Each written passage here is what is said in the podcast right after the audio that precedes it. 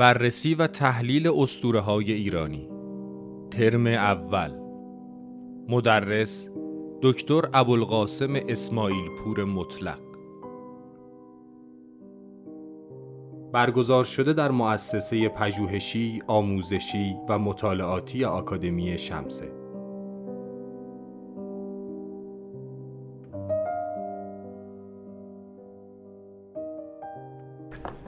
خب حالا کم کم بیشتر با هم آشنا میشیم. فعلا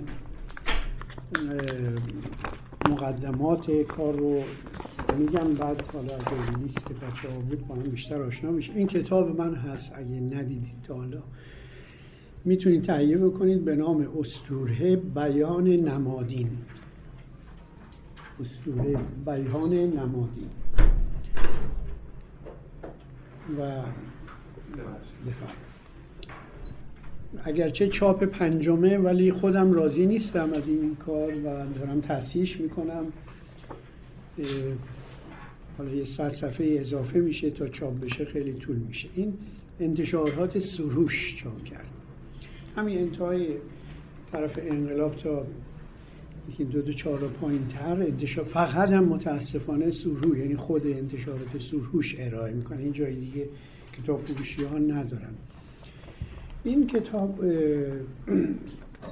استوره رو تعریف می‌کنه من اصطلاح دیدگاه های تحلیلی استوره که خیلی مهمه بعد وارد اساتیر ایران میشه. مثلا استوره آفرینش در ایران نوروز جلوگاه استوره آفرینش راجب میترائیزم و استوره میترا بحث می‌کنه و تا یه حدی هم اساتیر مانوی اینا وارد میشه. به هر حال یک مقدمه خوبی است این کتاب برای اینکه وارد تحلیل اساتیر ایران بشید. ما محورمون در این دوره اسطوره های ایرانی است. حالا برای تحلیل اسطوره ایرانی مسلما باید یه مقدار دیدگاه های شناسی و مکاتب شناسی رو آشنا باشید که من پرسیدم ظاهرا چند نفرتون قبلا این دوره مبانی رو با دوست عزیزم آقای مخبر گذروندید حالا اگه نگذروندید کتاباشون رو بخونید چون که به گمان من استوره دو بود داره. یکی مبحث خود اساتیر و داستانهای اساتیری است. سلام. یه بحث هم اسطوره شناسی و تحلیل اون اسطوره ها توجه کردی؟ دو جهت متفاوت دارن اینا. خودم گمانم این استش که کسانی که می‌خوان توی ادبیات و هنر حالا همه شاخه های هنر فرق می‌کنه کار بکنن بیشتر به استوره نیاز دارن تا استوره شناسی. یعنی تکلیف تو اول باید مشخص بکنیم کسانی که می‌خوان مردم شناس بشن جامعه شناس بشن یا تحلیل اجتماعی حتی سیاسی بکنن نیاز به استور شناسی یعنی علم و دانش استوره دارن. توجه کردی. همون جلسه اول من به بچه ها میگم.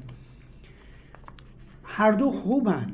هر دو مکمل یکدیگرن. یعنی اسطوره خالی بدون تحلیل فایده نداره و تحلیل اساطیر و این همه مکاتب و اسطوره شناسی رو بشناسیم ولی اساطیر ایرانی حداقل. یا اساطیر یونانی هندی اینا نشناسیم خیلی راه به جایی نمی‌بره. بنابراین اسطوره همونطوری که از اسمش پیداست اسطوره همون استوری یا هستوریا هیستوریا. یعنی قصه و داستان و تاریخ و خبر و حالا یونانیش که میت میت هست میتولوژی. همه اینا معنی قصه و روایت و تاریخ و اینا هستش.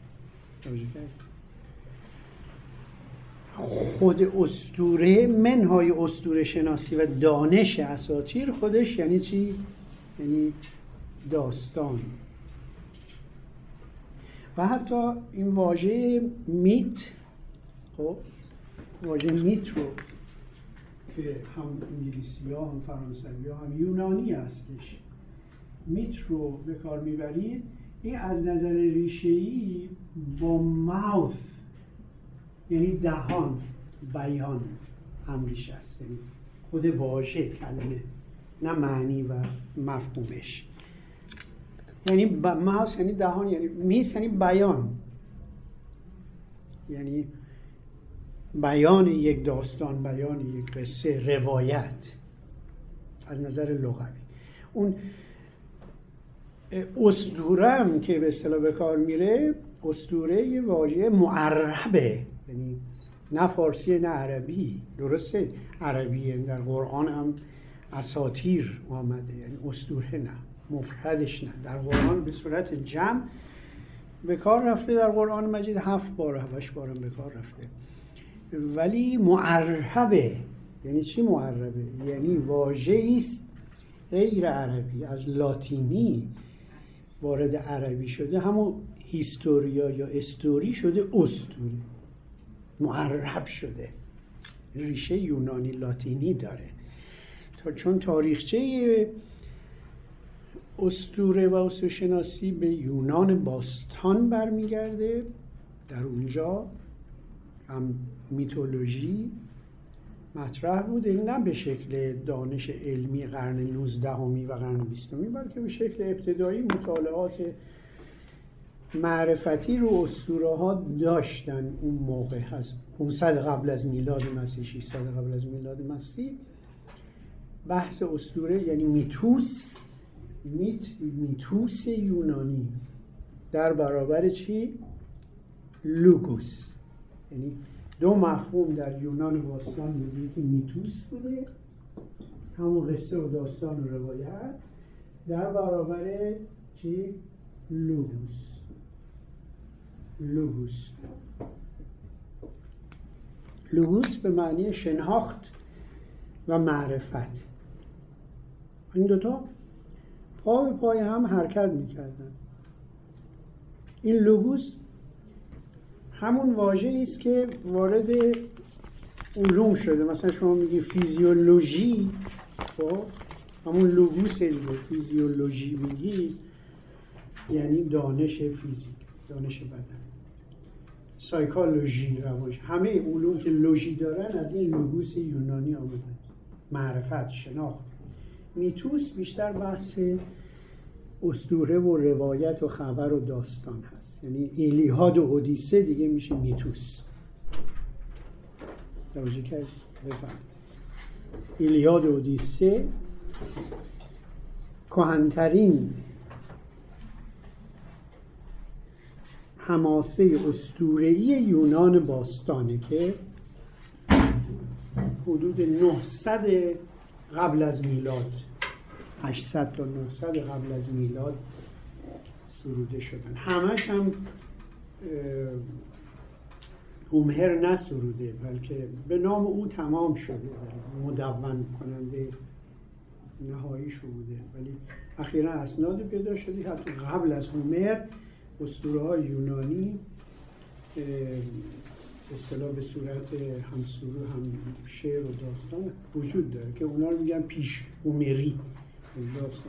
اسطوره های پیش هومری. ما اگه مقایسه با اسطوره های ایرانی بکنیم می‌بینیم که اسطوره ایرانی حتی قدیمی تر هم هست. یعنی مثلا گاتاهای زرتشت گاهان بهتر بگیم کتاب کتاب که خود زرتشت نوشته رو بهش میگن گاهان یا گاتاها. همه اوستا رو زرتشت ننوشته. اوستا یه مجموعه کتب اساطیر باستانی ایران بوده که یه تیکش رو خود اشو زرتشت نوشته. اشو زرتشت میگن. در یه جلسه زرتشتی ها من سخنرانی داشتم. بعد از جلسه من زرتشت زرتشت می‌گفتم. اومدن گفتم بفرمایید اشو زرتشت یعنی حضرت زرتشت. نمی‌دونستن تا اون موقع و اصلاحش کرد. اشو یعنی پاک و مقدس و همین که ما میگیم حضرت حضرت. به حال همین کتاب زرتوش اشو زرتوش سه هزار سال پیش مال دقیقا هزاره اول پیش از میلاد حضرت مسیح سه هزار سال. از ایلیاد اودیسه قدیمی تره و کهنترین استوره ایرانی که البته از اون کهنتر هم داریم حالا روایتش جدیدتره. مثلا استوره گاو و گشرون گشرون یعنی روان گاو. که در اون کتاب زرتوش مطرح میشه جز نخستین اسطوره های ایرانی است که بعدا دربارش بحث می‌کنه فقط می‌خواستم اشاره بکنم. فقط می‌خواستم بگم اسطوره های ایرانی کهنتر از اسطوره های یونانی هستن. حداقل از نظر تاریخی حالا بقیه اوستا یک که به منابع اسطوره های ایرانی رو تشکیل میدن یکی یشت هاست کتابه. کتاب یشت یشت ها دو جلد هست.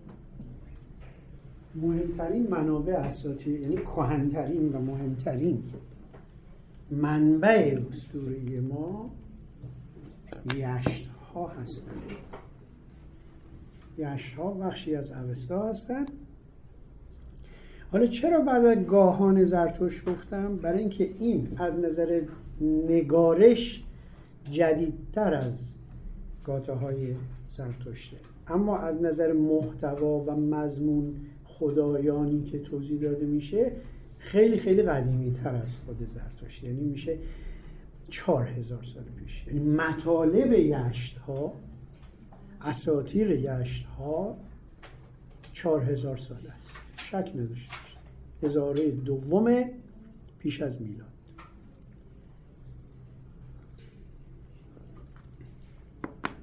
حالا از کجا فهمیدیم اینا مال هزاره دوم پیش از میلاده؟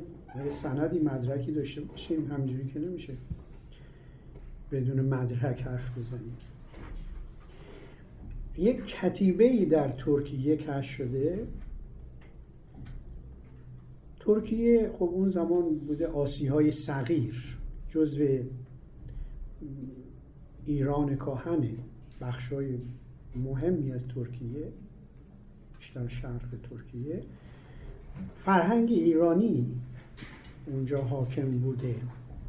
یعنی مثلا شما کتیبه خشایارشا رو در کنار صخره های دریاچه وان به خط میخی هم مثل تخت جمشید اونجا کتیبه داره. و خب این چی میسونه یعنی اونجا جو قلمرو ایرانه بوده بوده در قدیم. حالا میگیم ایران فرهنگی نه ایران جغرافیایی سیاسی حوزه جاهای دیگر غیر از ایران که فرهنگ ایرانی درش هست بهش میگیم چی؟ ایران حوزه ایران فرهنگی. یعنی دیگه مرزهای سیاسی جغرافیایی حاکم شما در قفقاز مثلا نوروز میگن.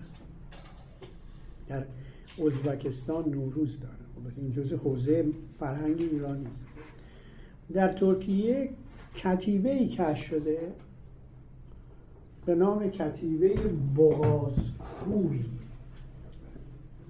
کتیبه چی؟ بغا... اسم ترکی داره. بغازکوی این کتیبه مال بله این منطقه است. منطقه ای که اون کتیبه کش شده اسمش بغازکویه زبان کردی ما هم صحبت و تقریبا البته. میگن به زبان فارسی کردی باستان. بله، چه جالب. مادی بله. خب این کتیبه خیلی مهمه. این کتیبه همون گفتم هزاره دوم پیش از میلاده. یعنی ما پیش از زرتشته. زمانی که هم زرتشت نیومد. هزاره دوم پیش از میلاد. یعنی مثلا دقیقش فکر کنم 1750 قبل از میلاد مسیح. خیلیه. در اون کتیبه قسم می‌خورن به میترا ورونا میترا ورونا سوگن به میترا ورونا میترا ورونا تلفظش. یعنی این کتیبه چی رو نشون میده؟ نشون میده خدایی خدایی که میپرستیدن میترا ورونا بوده. مهرپرست و هندو اون وروناش خدای هندیاست. ورونا بزرگترین خدای هند این نشون نه فقط مهرپرست بلکه هندو ایرانی بودند یعنی قومی که هنوز از همدیگه جدا نشده بودن. هند و ایران یه قومی بودن چون از نظر تاریخی هم ثابت شده که ما ایرانی ها شاخه ای از هند و ایرانی یا آریایی هستیم که این خود شاخه ای از هند اروپایی است. این کتیبه هند و ایرانیه. یعنی در زمانی که هزاره دوم پیش از میلاد هنوز وارد ایران نشده بودند. وارد هند نشده بودن این قوم آریایی. اواخر هزاره دوم اینا وارد فلات ایران میشن. و همجوری که مهاجرت می‌کنن یه شاخه میاد ایران از شمال از خراسان و دریای مازندران اینا میان ایران. یه شاخه هم میره به هند. از اون موقع جدا میشن. میترا میشه خدای ایرانی ها ورونا میشه. خدای هندوها. بنابراین دو استوره مهم هند و ایرانیان این میترا رو حتما باید بشناسید که میترا خدای پیمان بوده در اصل.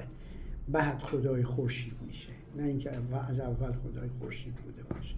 میترا استوره خدایی به نام میترا خودش یعنی پیمان یعنی از نظر واژه لغتش. و ضمنا مذکره. نمی‌دونم اسم چرا اسم دختر می‌ذارن بله خواهی بله خیلی چیزا دگرگون شده در تاریخ. یه امر طبیعیه من فکر کنم چون خدای خورشید بعدا شد خورشید خانوم در افسانه ها و استرای قدیم ایرانی خورشید خانوم بیشتر بوده این تاثیر داشته در اینکه فکر کردم میترا زنه. دلیلش این بوده. اما خدای مذکر واقعا. خب میترا خدای پیمانه. نه اصلا خدای خورشید نبوده از اول بعدها. ببین اسطوره ها در طول تاریخ دگرگون میشن. ما یه موضوعی به نام تحول اسطوره. یه اسطوره اصلا ممکنه تبدیل به یه افسانه بشه. تبدیل به یه قصه معمولی به یا اسطوره ممکنه به آین تبدیل بشه. آین آین ها با اسطوره ها متفاوتن و اسطوره ها با افسانه ها متفاوتن. یه مثال بزنم. نوروز ما یک آینه شب یلدا یک آینه نه اسطوره.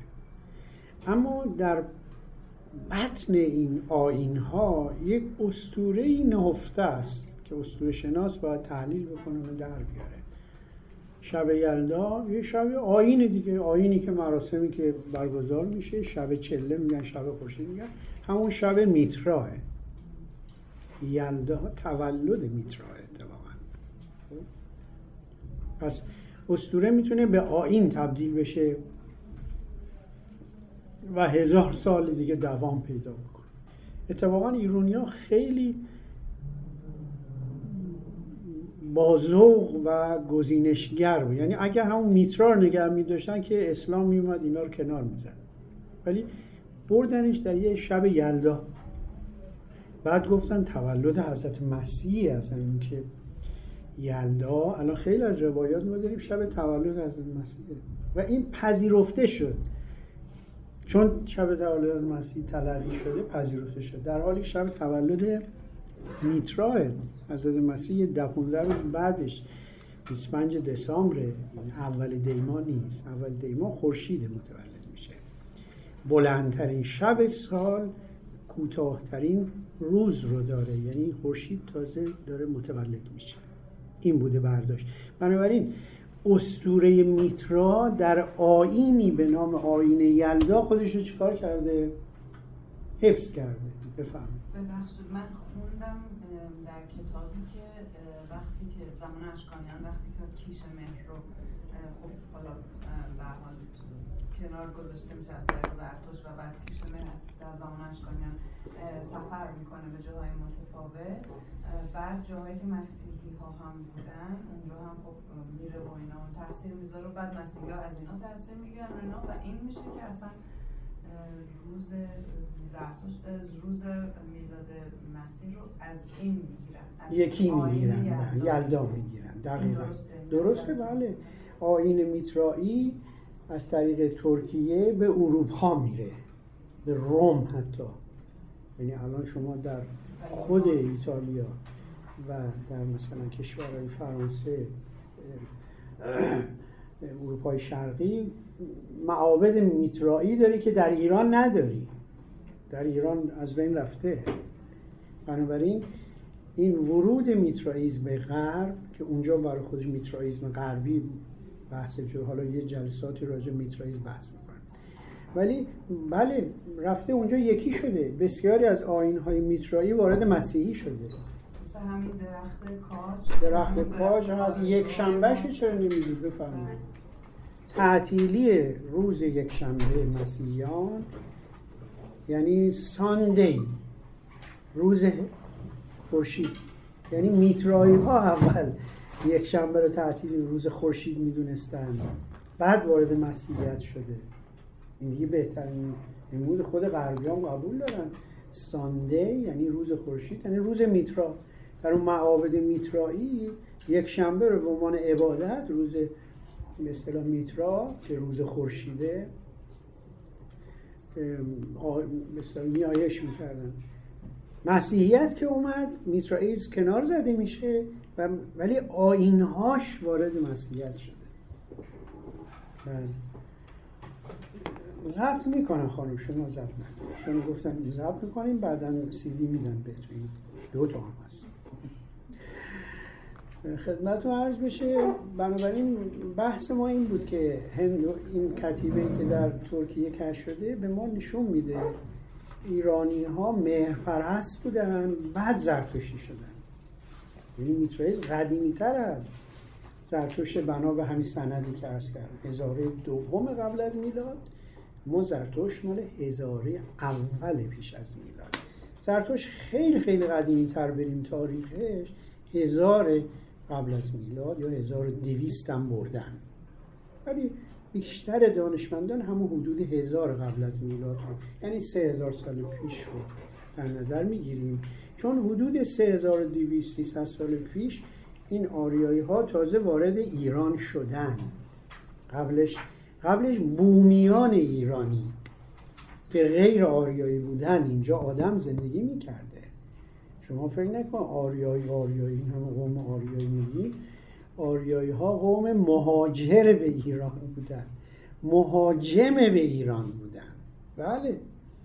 قبلش چند هزار سال آدم زندگی می‌کرده به خصوص در جنوب ایران در خوزستان.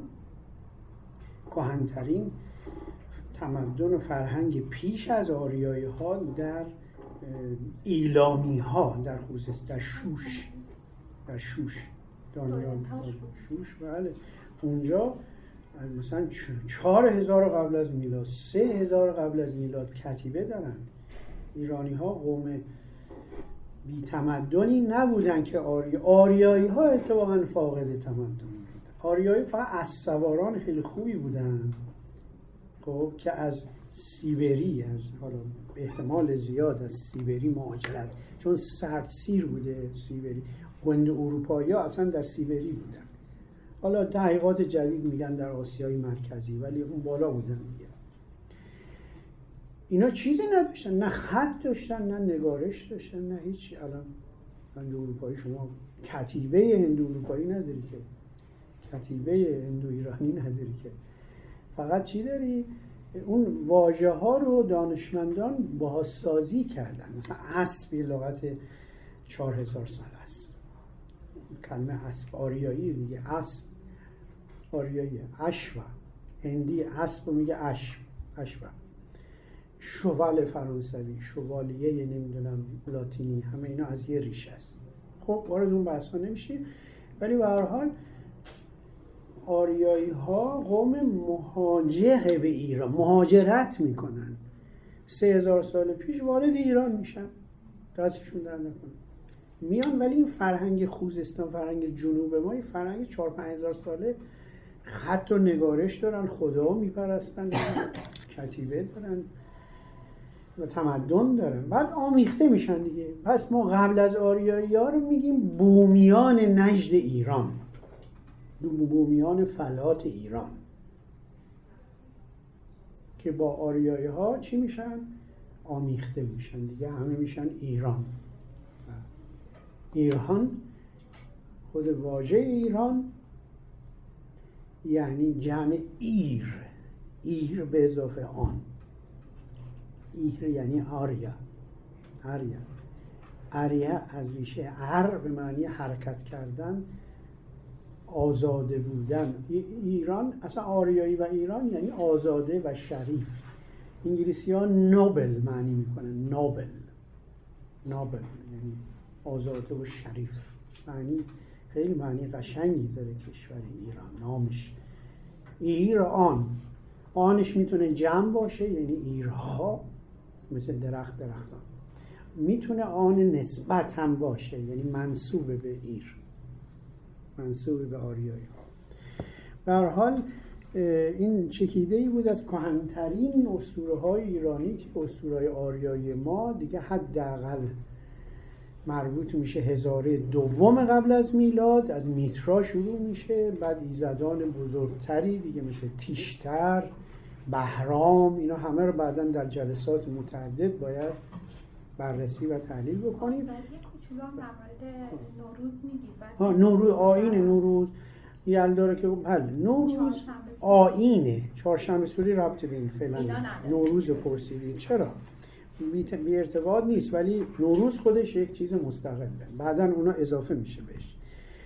همانطوری که یلدا آینه و هر آینی یک اسطوره در بطن خودش داره که اسطوره میترا بود نوروز هم اسطوره آفرینشه اسطوره چی؟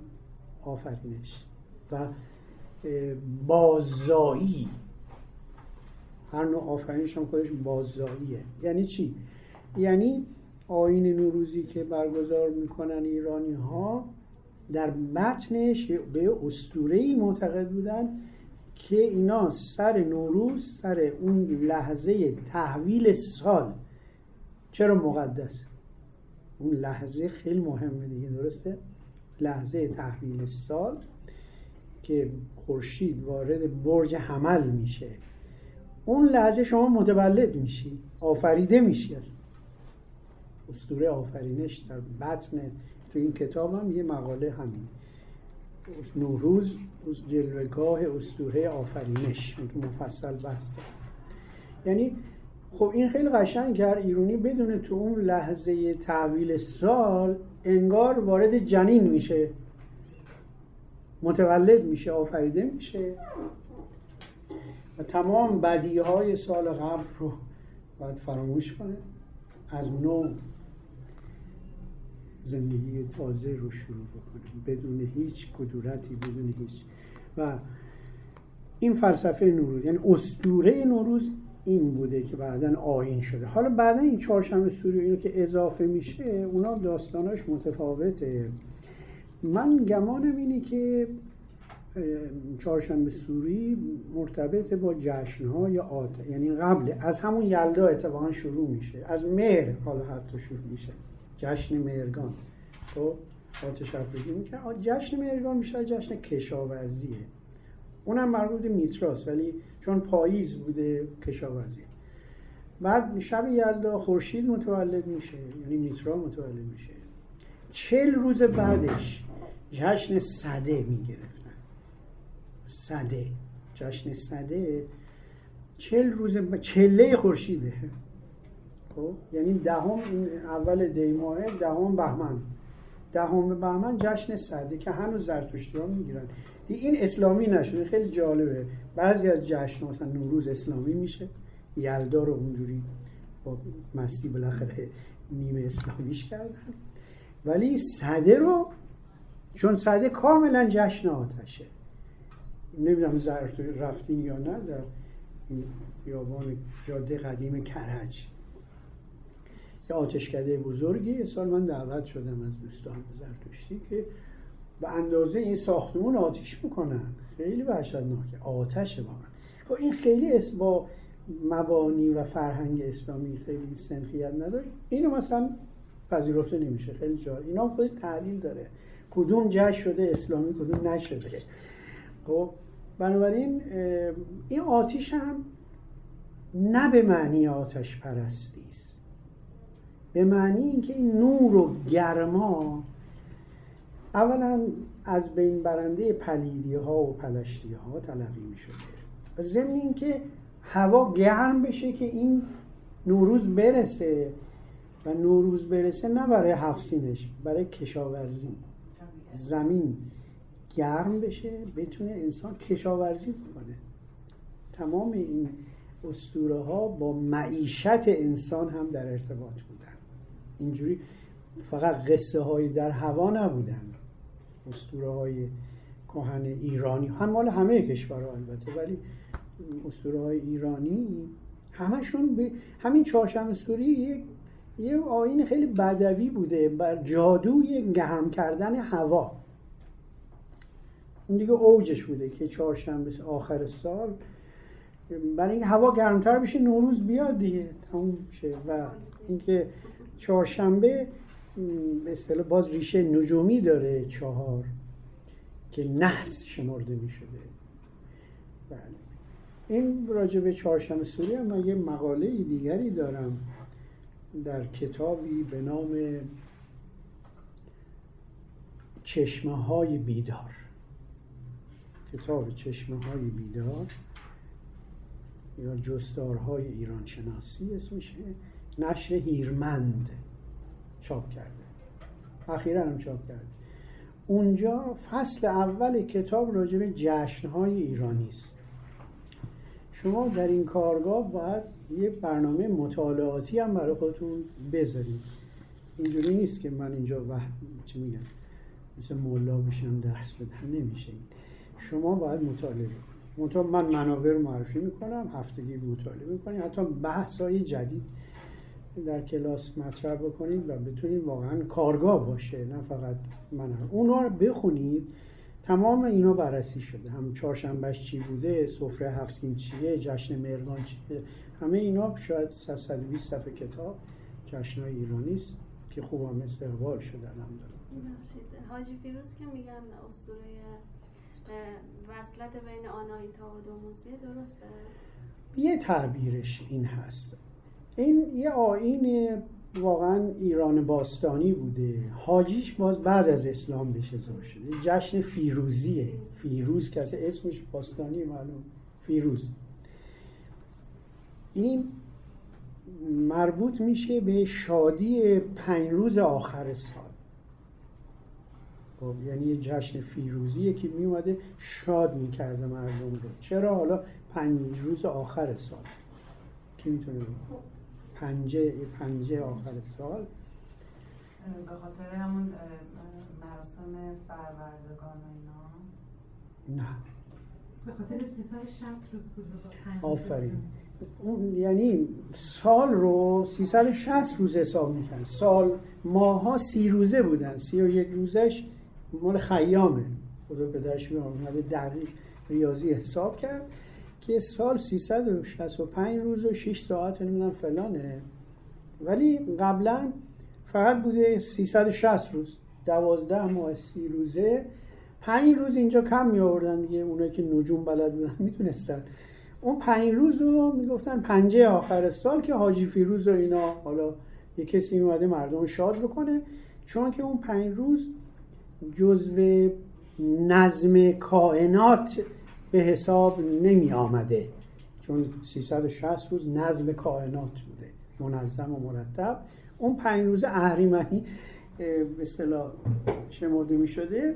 می‌گفتن شادی کنید و این اینکه بعدها با بین النهرین پیوند می‌خوره. این نظر استاد مرحوم من مرداد بهاره فقط که ایشون معتقد بوده که این آین ریشه بین النهرینی داره. در اونجا برای دوموزی که یک خدای بین النهرینیه همون آخر سال فکر می‌کردن که این میمیره.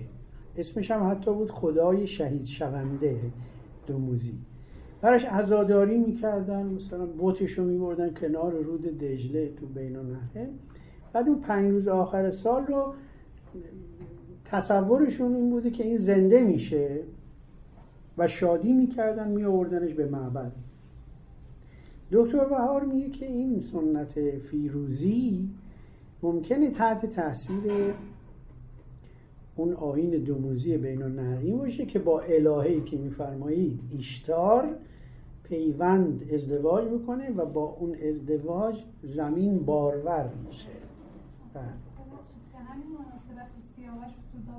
آفرین. بعدا چون این خدای شهید شونده مال بین النهرینه در ایران اسطوره سیاوش ما داریم.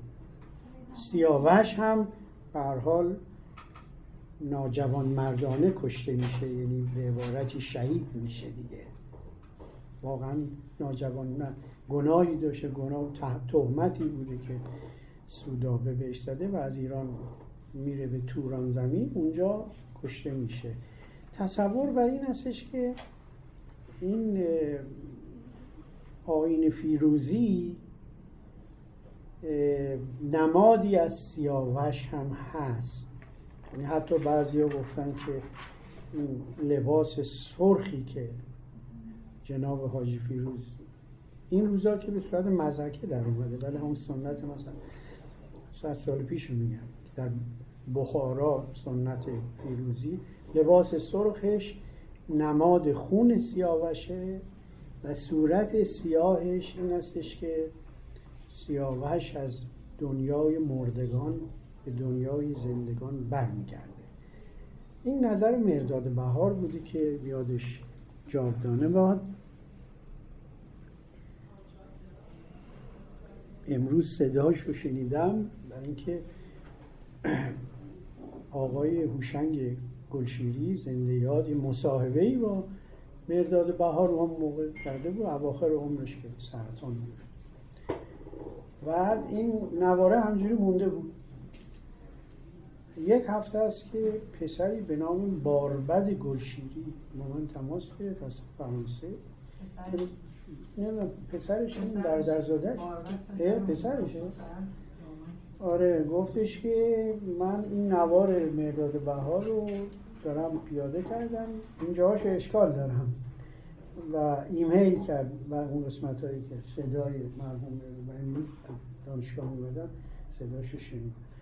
و براش تصحیح کردم به قسمت که راجع به همینا هم بحث می‌کنه. خیلی مصاحبه جالبی اگه چاپ بشه خیلی. خب حالا برسیم به اصل مطلب امروز ما. اینا همه مقدمه بود. که کدوم کتاب؟ جشن. ایرانی چشمه های بیدار. بله هیرمند اگر کانال هیرمند بری اینا در خونه هم میفرستن کتاب حالا باید برید اینجا هم احتمالا دارن تهوری یا کردی باشه. بله. این هم جشنهای ایرانی هم اسطوره های ایرانی هم توش هست جز کار خوبی من. اسطوره چیست؟ اولین سوال. یا به عبارتی چیستی اسطوره؟ حالا دو جور میشه مطرحش. کرد خب. اول شما بگید بعد من بگم. نه شما بگید بعد. نه دیگه. همه چی حل میشه. شما خانم اسطوره چیه؟ این همه کتاب خوندی و دورم دیدیم در یه جمله بفرمایید که اسطوره چیست؟ تا بحث به بحث جمعی بذاریم بعد نتیجه بگیریم از این بحثمون. یه چیز واقعیه یه چیزیه که اتفاق افتاده. اسطوره واقعی است؟ یه چیزی که اتفاق افتاده خب. پس چرا بعضی از چیزهایی که مثلا میگن فلانی چیز اسطوره شد؟ یعنی اتفاقا غیر واقعیه. آخه اون دیگه میره تو افسانه وقتی که میگذره افسانه یعنی غیر واقعیه من آره دیگه افسانه غیر واقعیه چون یه چیز کوچیک رو وقتی بزرگ می‌کنن تبدیل به اسطوره میشه مثل آرش کماندار.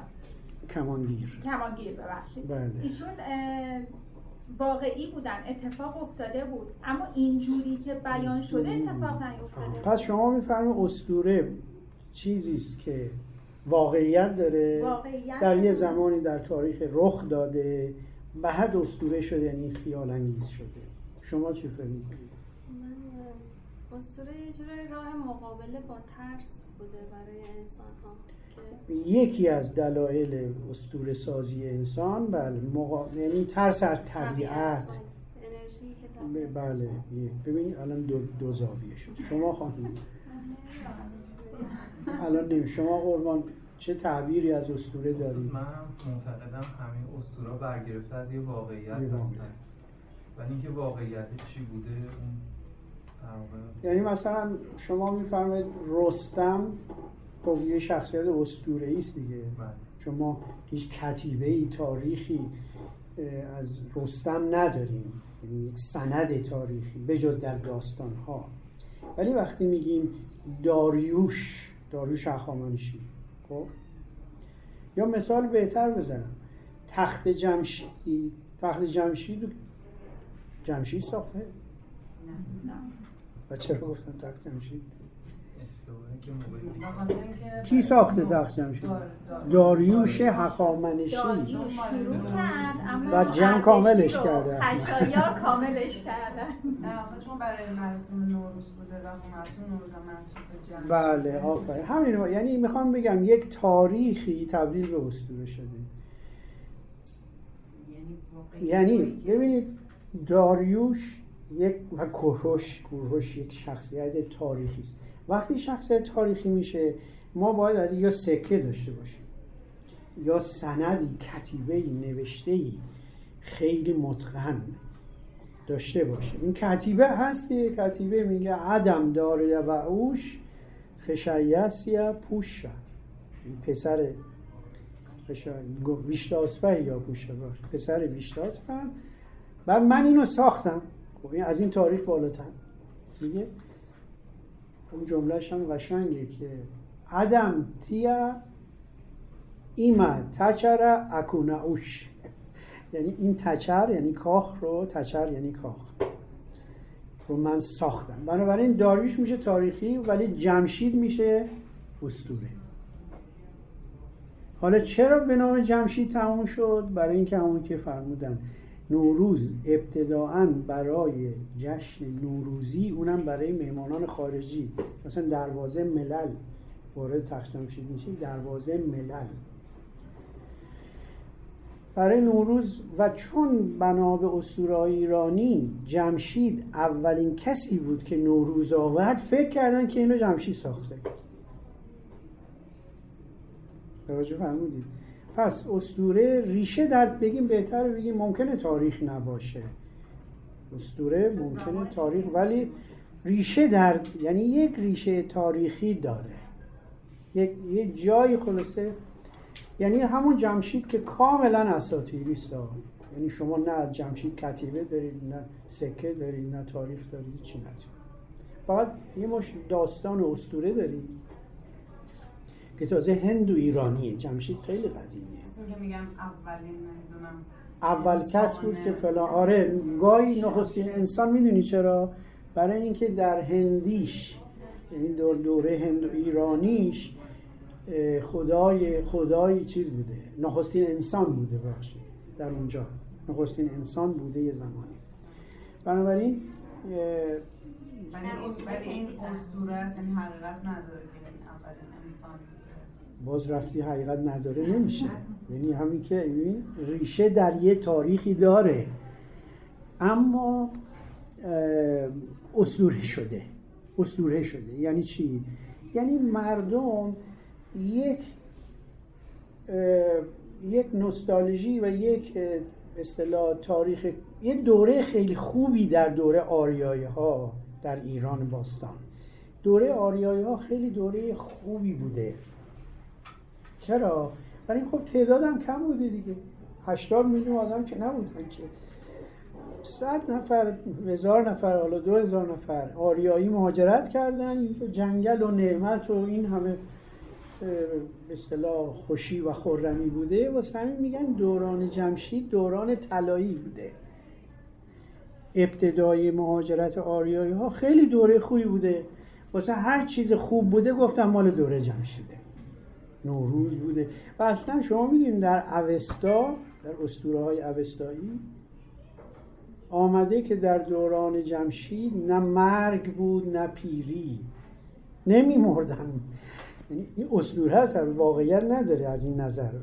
ولی واقعیتی رو بیان می‌کنه که مردم در اون دوره چقدر خوب زندگی کردن. نمی مردن پیر نمی شدن و جمشید سه بار یه بارم نه سه بار از اهورامزدا می‌خواد که زمین رو فراختر و گسترده این نمیمیرن این آدم ها زمین کم میاد.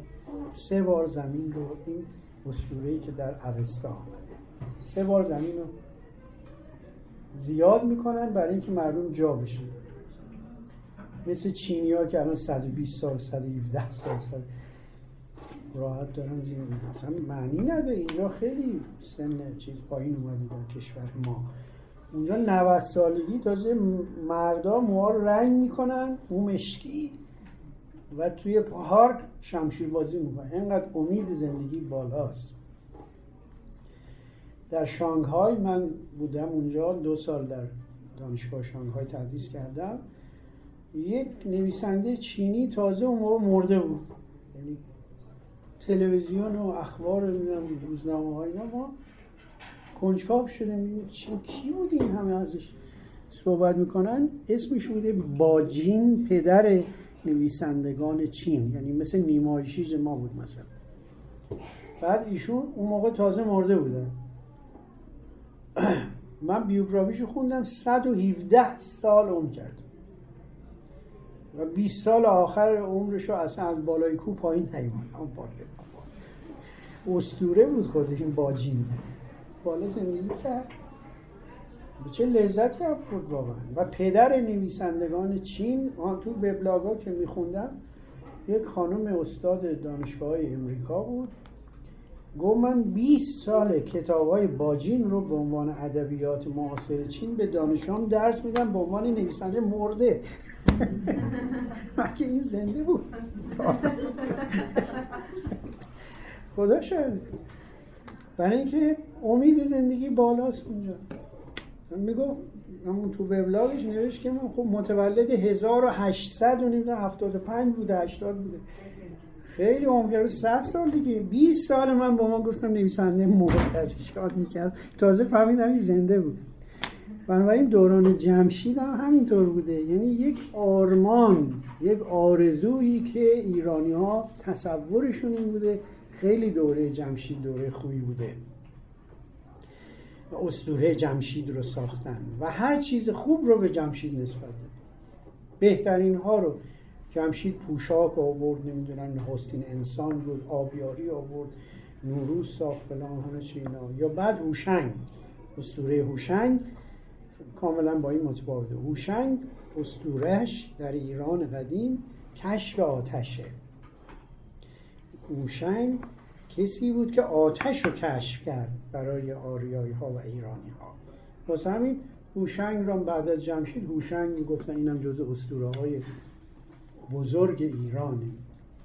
هوشنگ و هوشنگ خانسازی میاره. یعنی چی؟ یعنی تمدن. خود واژه هوشنگ هو یعنی خوب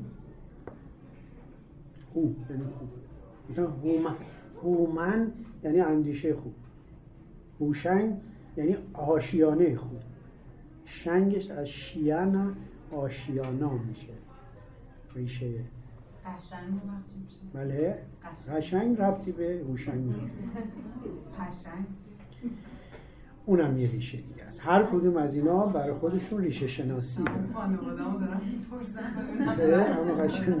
هوشنگش یعنی کسی که آشیانه خوب آورد. مثلا هم یه معنی بوده که مثلا آشیانه پیشوندی برای بله. پیشوند نه اینجوری هم صد درصد. نگیرید. بله.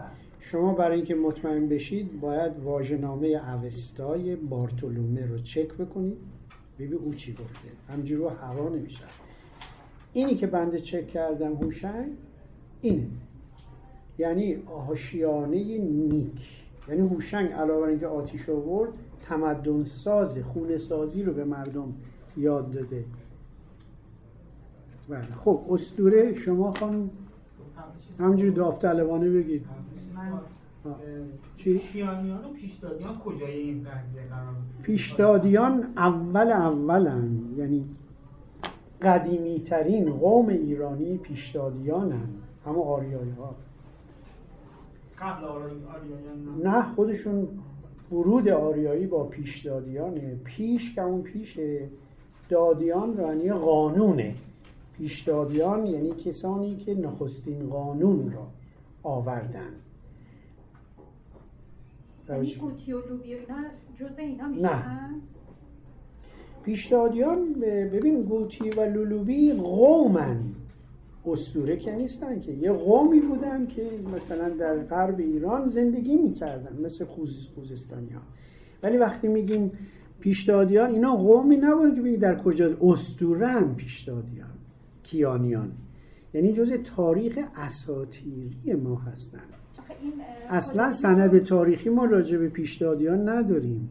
خود قدیم وقتی اومدن اینها رو تقسیم کردن همین پیشدادیان تو تاریخ هم هست آره دیگه پیشدادیان در واقع میشه گفت که نخستین آریایی هایی بودن که واردی همین هوشنگ و جمشید که میگه پیشدادیان هم دیگه.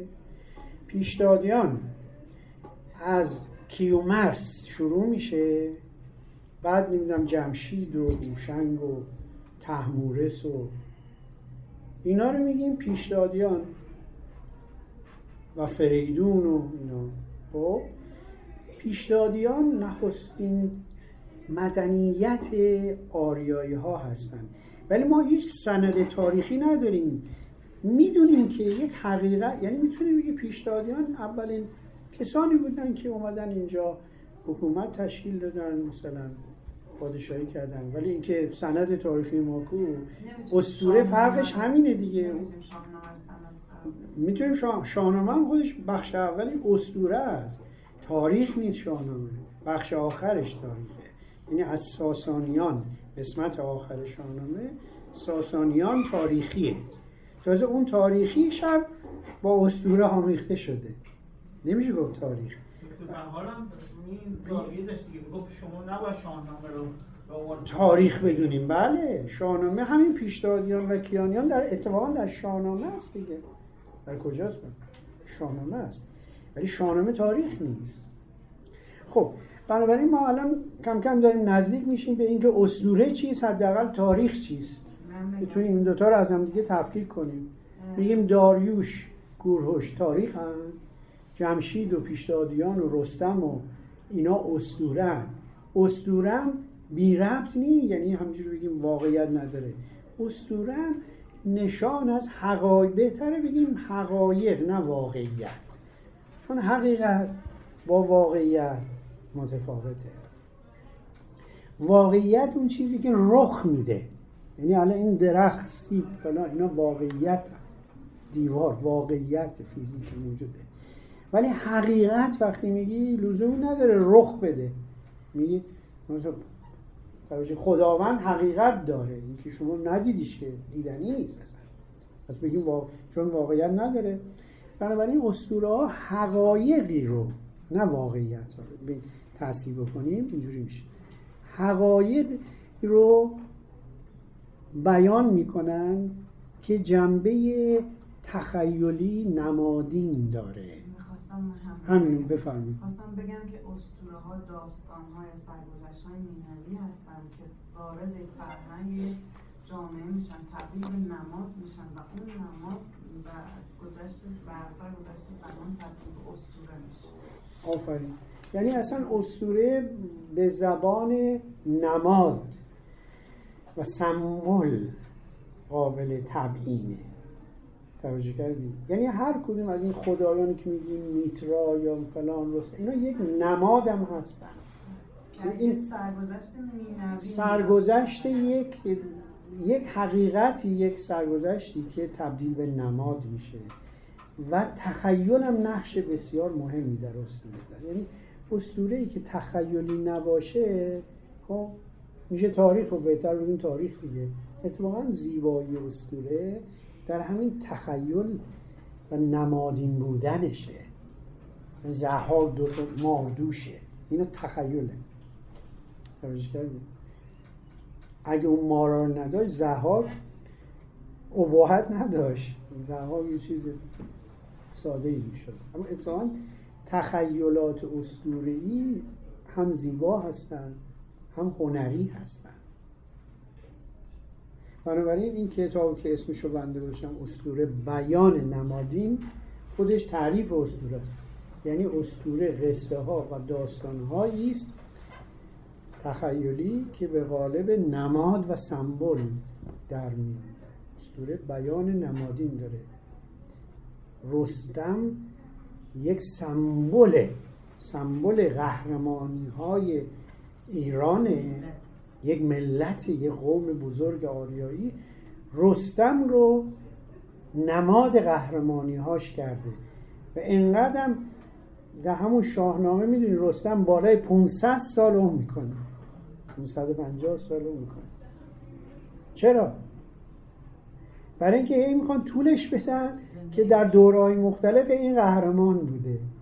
از اواخر دوره پیشدادی میاد تمام دوران کیانیان اینا یعنی این اسطوره رستم نشانه و نماد این است که ایرانی ها در ذهنشون همیشه یه قهرمان می‌تونه بیاد اینا رو نجات بده. هیچ وقت جمعی فکر نکرده این قوم آریایی. هیچ وقت فکر نکرده که مثلا حالا یک قومی یک اجتماعی یک جمعی یک تیمی می‌تونه بیاد نجات. همه رو در یک فرد خلاصه کردن. الان هم همینطوره. همیشه منتظریم یه منجی بیاد ما رو نجات بده. یه رستم دیگری رستم دوران. بنابراین رستم نمی‌تونیم بگیم واقعیت نداره. رستم به هر حال یه قهرمانی بوده و مطمئنیم که سیستانی بوده. در این نکته که سیستانی بوده همه متفق القولن چون مثلا پدر رستم و زال و سام نریمان و خاندان رستم سیستانی هن و سکایی هن البته بهتره بگیم. سکاها یه قوم پهلوانی بودن که اسطوره های بسیار زیبایی دارن. بعدا در سیستان مقیم شدن. قوم پراکنده ای بودن در آسیای مرکزی از شمال تا جنوب. به اینا می‌گفتن سکاها. رستم سکاییه. سیستان یعنی سکستان. یعنی قوم سکاها. اینو می‌دونه که رستم سکایی ولی نمی‌دونیم در چه تاریخی متولد شده در دوره چه پادشاهی. اون پادشاهش هم اسطوره‌ایه. هم دوره کیکاووس بوده هم دوره فلان بوده. طولش دادن برای اینکه این اسطوره رو بسازن که ایرانی ها همیشه قهرمان پرورن همیشه می‌خوان یه قهرمانی بیاد نجاتشون بده. خیلی اسطوره خوبی هم نیست.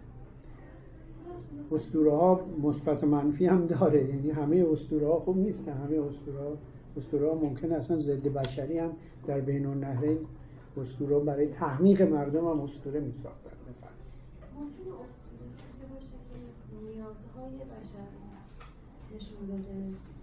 میگن بله. اصلا نیازهای انسان یعنی نیازهای مادی و روحی انسان رو یکی از تعاریفی که فکر کنم اینجا من یادداشت کردم همین که شما می‌فهمید یکی از تعاریف اسطوره این هستش که اسطوره برآورنده نیازهای مادی و روانی انسان. یعنی کمک همون نوروز استوره آفرینش یا اسطورهای دیگر کمک می‌کنه که طبیعت کشاور مثلا اسطوره مادر زمین در همه جای دنیا هست. همیشه تصور این بوده. همیشه که میگم حالا 90 درصد اغلب اسطوره جهان آسمان رو پدر پدر اسطوره آسمان پدره. زمین مادر.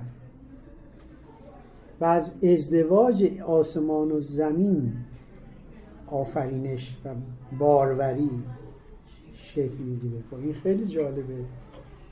اسطوره زمین. زمین همیشه مؤنثه خلاص. سپندارمز. اسطوره ایرانی زمینه. سپندارمز. الهه است. سپندار مز با این الهه زمین در اساطیر ایرانی که زمین رو بارور می‌کنه. خب پس این نیاز انسان رو برطرف می‌کنه یا نمی‌کنه؟ انسان نیاز به کشاورزی داره زمین بارور بشه.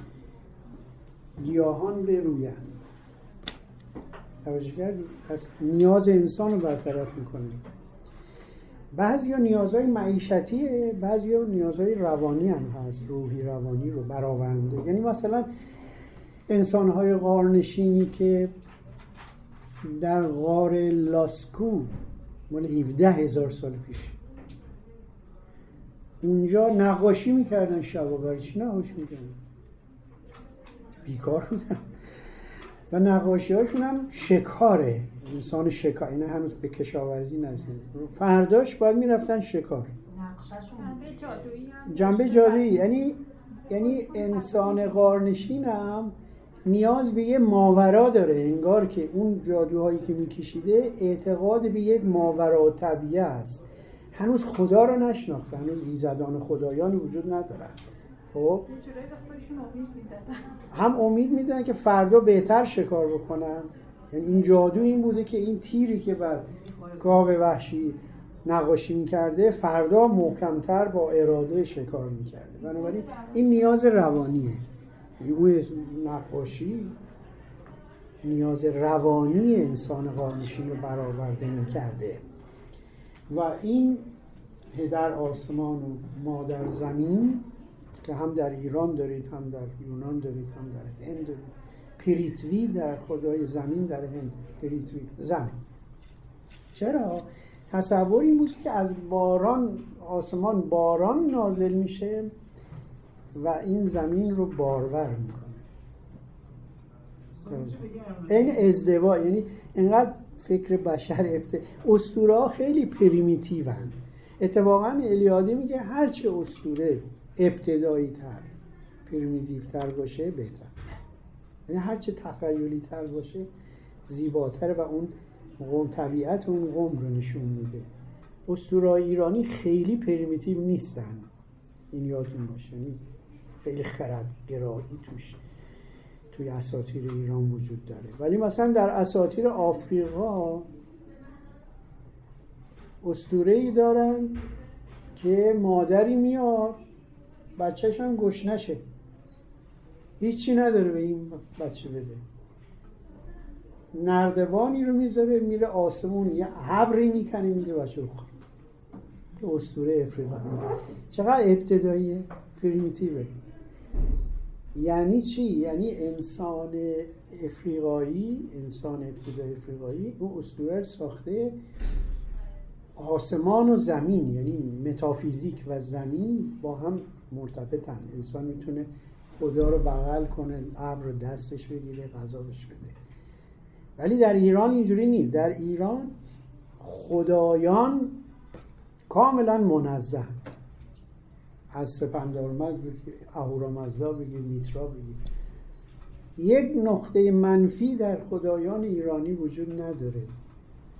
اما در خدایان یونانی وجود داره.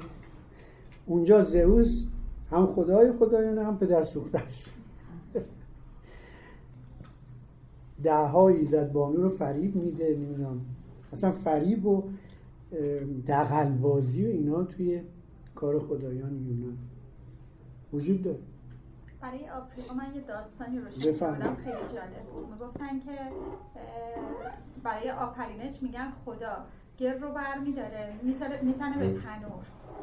بعد گل اول خودشون رو بهترین بهترین انسان ها می‌دونن دیگه کامل ترین انسان ها می‌زنه. اونی که کمتر میپزه میشه سفید پوست میگن این به درد نمی‌خوره. اونی که یه دور دیگه می‌زنه می‌بینه خیلی پخ میگه حالا این که نه پخ بذار یکم بیشتر بپزه. بیشتر میپزه میشه سیاه پوست. میگه اینم به درد نخورد. می‌ذاره کنار. بار سوم وقتی خوب برشته میشه و خوب میشه میشه سرخ سرخ سرخپوستا میشن سرخپوستای آفریقا. بله. ابتداییه. یعنی شما مقایسه می‌کنید با مثلا اسطورای ایرانی. اسطورای ایرانی خیلی ابتدایی نیستن. مثلا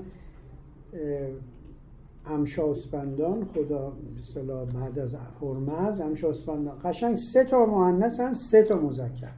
این قشنگ معلومه فکر شده روش. شش تا هستن. بعد یکی دیگه اضافه می‌کنه هفتاشون کامل بشه. ببینید خردگرایی در این کشورهایی که به حال هر کش ما اسطوره ها رو مطالعه می‌کنیم که هویت اون قوم رو بشناسیم. ما میگیم ایرانی هستیم ولی تا وقتی اسطوره های ایرانی رو نشناسیم نمی‌تونیم این هویت ایرانی رو کشف بکنیم و تحلیل بکنیم که به ایرانی یعنی این. اسطوره ها نمایانگر رفتارهای قومی یه تعریف دیگه اسطوره. اسطوره یه تعریف نداره ده ها تعریف داره.